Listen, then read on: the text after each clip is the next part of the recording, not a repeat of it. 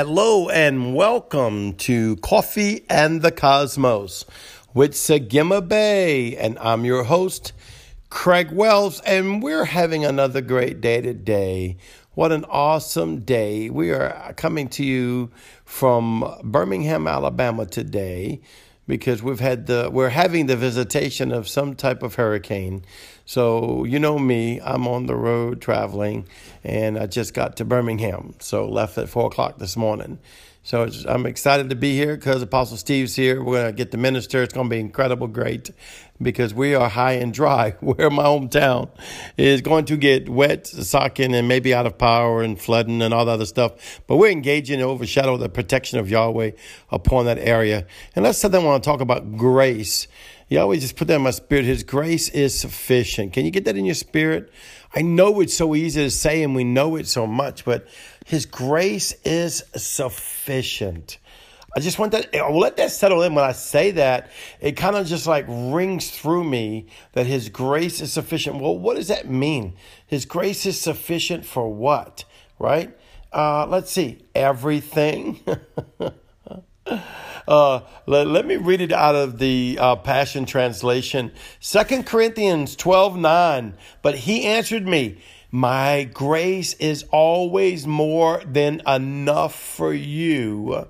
I love this. Listen, listen, listen. This is where the spirit of might surrounds you.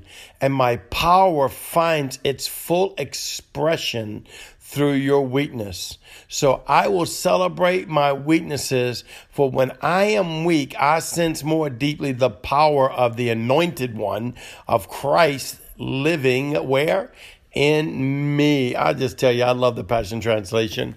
Hallelujah to the Lamb. His grace is sufficient for everything. That means no matter what you're going through, no matter what's going on around you, no matter what you've done. Let me go ahead and give you some liberty today. Not liberty to sin, but liberty to go before the throne. No matter what you've been through, no matter what failures, no matter what you've done, His grace is calling you deeper and deeper and deeper and deeper and deeper and deeper. It's calling you. Think about Ephesians chapter 2. It says, For by grace you have been saved by faith. Listen, by the Spirit of grace. You have to understand this is a spirit. The Spirit of grace surrounds you and pulls you into His glory. I love the next part of this verse. Nothing you did could ever earn this salvation. Bing, bing, bing, bing, bing, bing, bing, bing, bing, bing, bing, bing, bing. That needs to be lights going off in your brain because we've been taught in the religion once we get saved, everything we do can take away our faith, take away our righteousness, take away the blood covenant. Shame on us because religion teaches you that. I'm not telling you to live unholy or unpure or not walk uprightly before the Lord. So don't misread me, but I am telling you that all that other stuff is hogwash.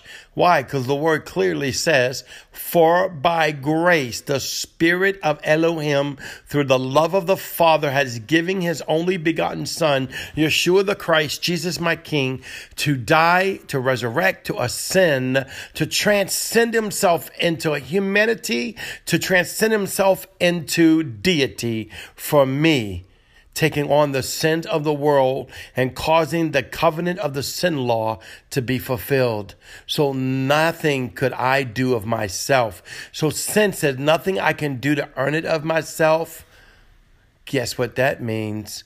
It's not going to be by my righteousness that it's accomplished in my life.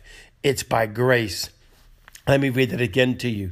For by grace you have been saved by faith Nothing you did could ever earn this salvation, for it is the love gift. I love this. That's why I love the Passion Translation. It's not the only one I read. I read King James, New King James, the Hugh Hebrew, all kind of versions, right?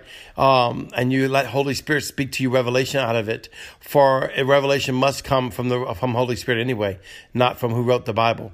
For it was the love gift from God. Don't that just go through you? It was the love gift from God that brought us to Christ. Shh.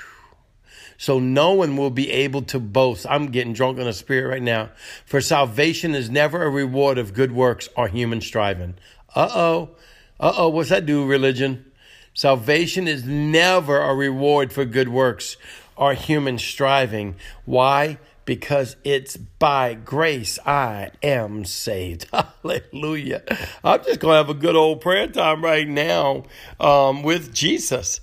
I love him. I love him. Can I read something from Psalms? Even though it's before the activation in the natural realm of the blood covenant of Yeshua. But King David surely knew the Holy Spirit and knew Yeshua. Also, yet to remember the Bible says that Yeshua was what? Slain before the foundation of the earth.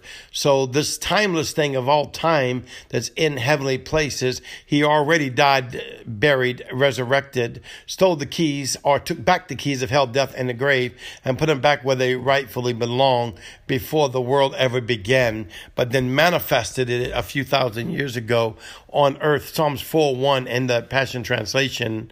I love this. It says, I love the heading on this for the pure and shining one. For the end of a melody by King David. A king wrote this, an honorable man of God. Hear what he said God, you are my righteousness my champion defender. Answer me when I cry for help. For whenever I was in distress, you and you alone enlarged me. So here I am. I'm being squeezed again. I need your kindness right now. And I love this. Grant me your grace. Hear my prayer and set me free. Give me grace. Grace upon you. It's almost, I feel it like I can, when I say shalom to people, oh, if you could understand the wrapping of the spirit of shalom all over you, a wholeness in your mind, your body, your soul, and in your spirit. This is where shalom comes from. Well, think of grace wrapping the goodness, the mercy, and the grace of God out of the throne of Yahweh upon you. Right now, receive that no matter what you're going through. Yahweh is breathing the grace of Elohim of himself, of himself on, on you, wrapping the mercy. You have to look at this, the seat of Christ, the mercy seat, the goodness, the resting place of the Father, the goodness of God and his grace, the armrest of the throne of God. He sets in mercy, he rests in goodness, and he places his authority in grace upon you. Glory to the Lamb of God. His grace is sufficient.